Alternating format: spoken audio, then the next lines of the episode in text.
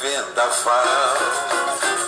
É vendaval na vida de um sonhador, de um sonhador.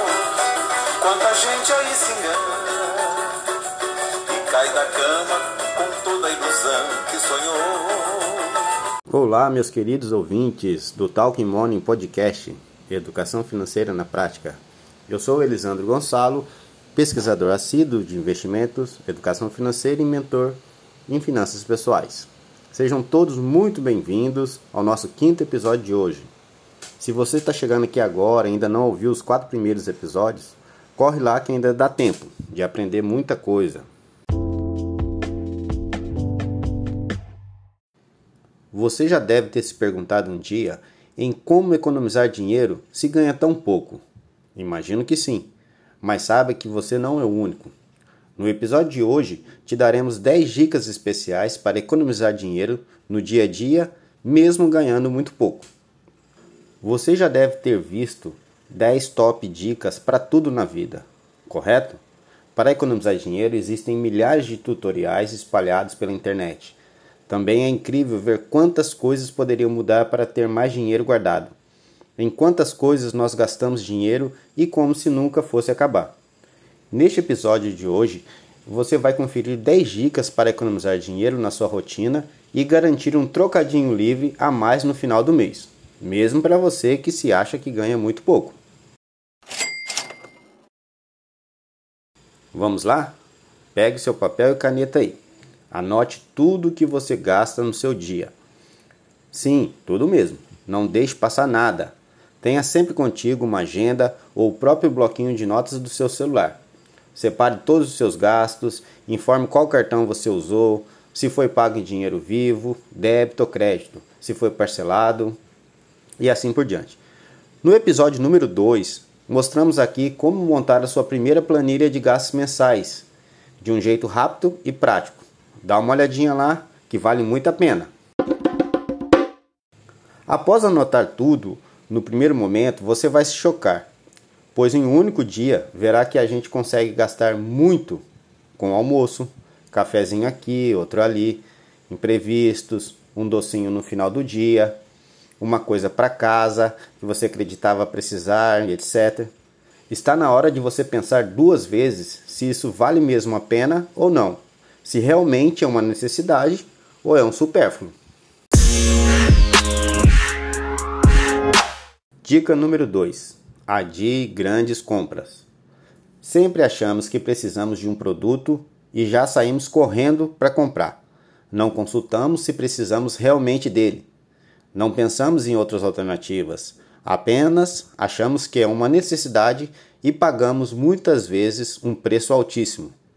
Na maioria das vezes compramos parcelados por não ter o valor total para comprar à vista e ter um bom desconto. Será que vale mesmo a pena ter um carro agora? Pense e planeje tudo com antecedência e espere o melhor momento para tal.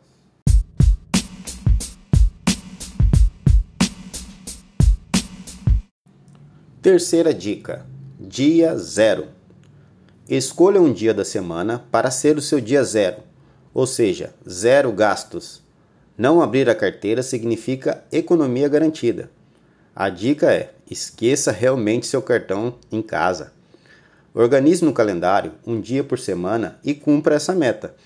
No final do mês você verá uma grande diferença no seu orçamento. Planejamento financeiro é o ponto-chave para você.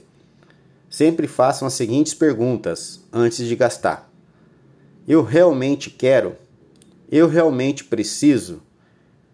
E a mais importante, eu posso? Então, antes de comprar qualquer coisa, primeiro você se pergunte: eu aconselho que, primeiramente, você faça essas três perguntas para você mesmo. Eu realmente quero comprar esse notebook? Eu estou precisando desse notebook? E a terceira pergunta mais importante: eu realmente posso comprar esse notebook agora? Se uma dessas três perguntas for não, significa que você não deve comprar neste momento. Quem compra antes de poder sempre pagará mais caro por conta dos juros. Vamos agora para a dica número 4, uma dica que eu considero uma das mais tops. Pagamento caiu? Então se pague primeiro. Defina um valor X para isso, ou uma porcentagem para se autopagar. Ou seja, quanto você vai poupar por mês? Quanto ficará reservado para sua reserva de emergência? Depois, com a sobra, é que você vai se adequando para quitar as demais dívidas. O ideal para quem está começando seria 10%. Para cada 10 laranjas que você ganhar, guarde pelo menos uma e utilize apenas 9 delas para fazer um suco. Ou, outro exemplo, a cada 10 reais que entra na sua conta, guarde pelo menos um real em uma outra conta separada. E faça um esforcinho e se readapte para utilizar apenas os 9 reais que sobraram. Coloque todas as suas contas fixas para o dia seguinte do seu pagamento, principalmente a fatura do cartão de crédito. Jamais deixe o vencimento para o dia primeiro se você recebe no quinto dia útil do mês. Já corre aí, pegue seu celular agora e ligue para a operadora do seu cartão de crédito e altere a data de vencimento. Muitas operadoras você mesmo já consegue fazer a alteração no próprio aplicativo do cartão. A principal vantagem disso, além de evitar atrasos e pagamento de juros indesejáveis, é que você consegue observar o que sobra para as demais despesas. Quinta dica: reúna em casa mesmo. Chame seus amigos para ir na sua casa, como uma alternativa para aquele barzinho. Você mesmo cozinha, todo mundo colabora com o supermercado, com as bebidas do evento, ou cada um leva seu próprio prato para ficar uma coisa menos monótona e temperos diferentes.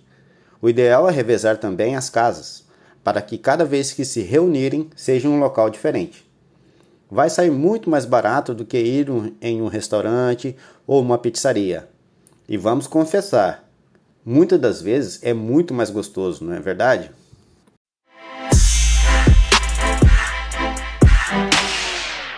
Sexta dica: a famosa marmita.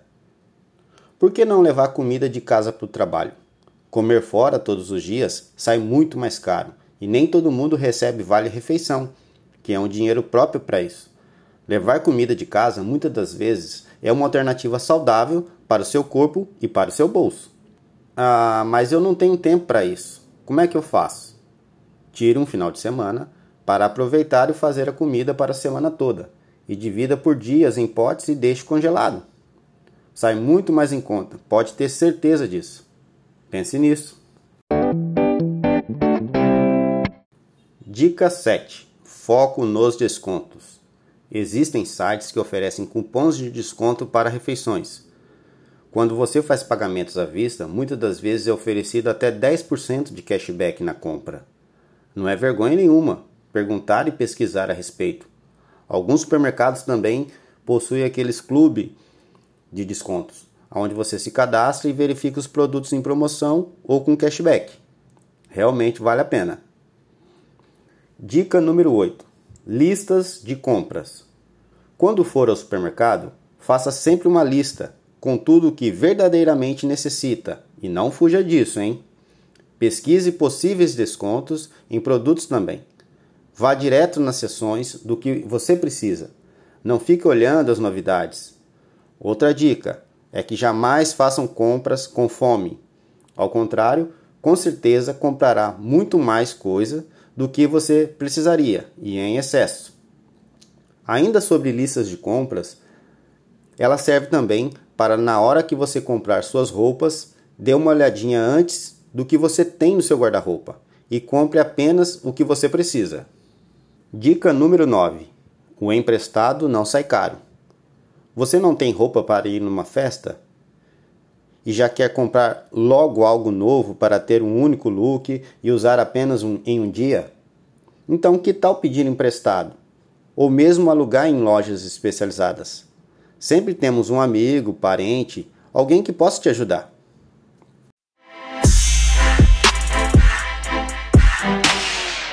Décima e última dica: lazer de graça. Existem vários eventos gratuitos em nossas cidades peças de teatro, exposições, sessões de cinema, programas ao ar livre. É só pesquisar e você vai encontrar um lazer ideal para você. Não fique preso apenas em eventos pagos. E aí, ouvintes, o que acharam? São dicas tranquilas para economizar dinheiro, não é? Teste e conte para nós se algum tópico ou todos eles te ajudaram a economizar, mesmo ganhando pouco. Espero que eu tenha contribuído um pouco mais na educação financeira de cada um de vocês. Quem quiser se aprofundar mais no assunto, confira e acompanhe nossos próximos episódios. Realize seus objetivos com mais facilidade, melhorando sua relação com o dinheiro. Ouça sempre nossos episódios do Talking Money Podcast Educação Financeira na Prática aqui nas diversas plataformas como Spotify, Deezer, Google Podcasts, Apple Podcasts, Amazon Music, Cashbox, entre outros. Tchau, tchau e até o próximo episódio. Oh, thank you.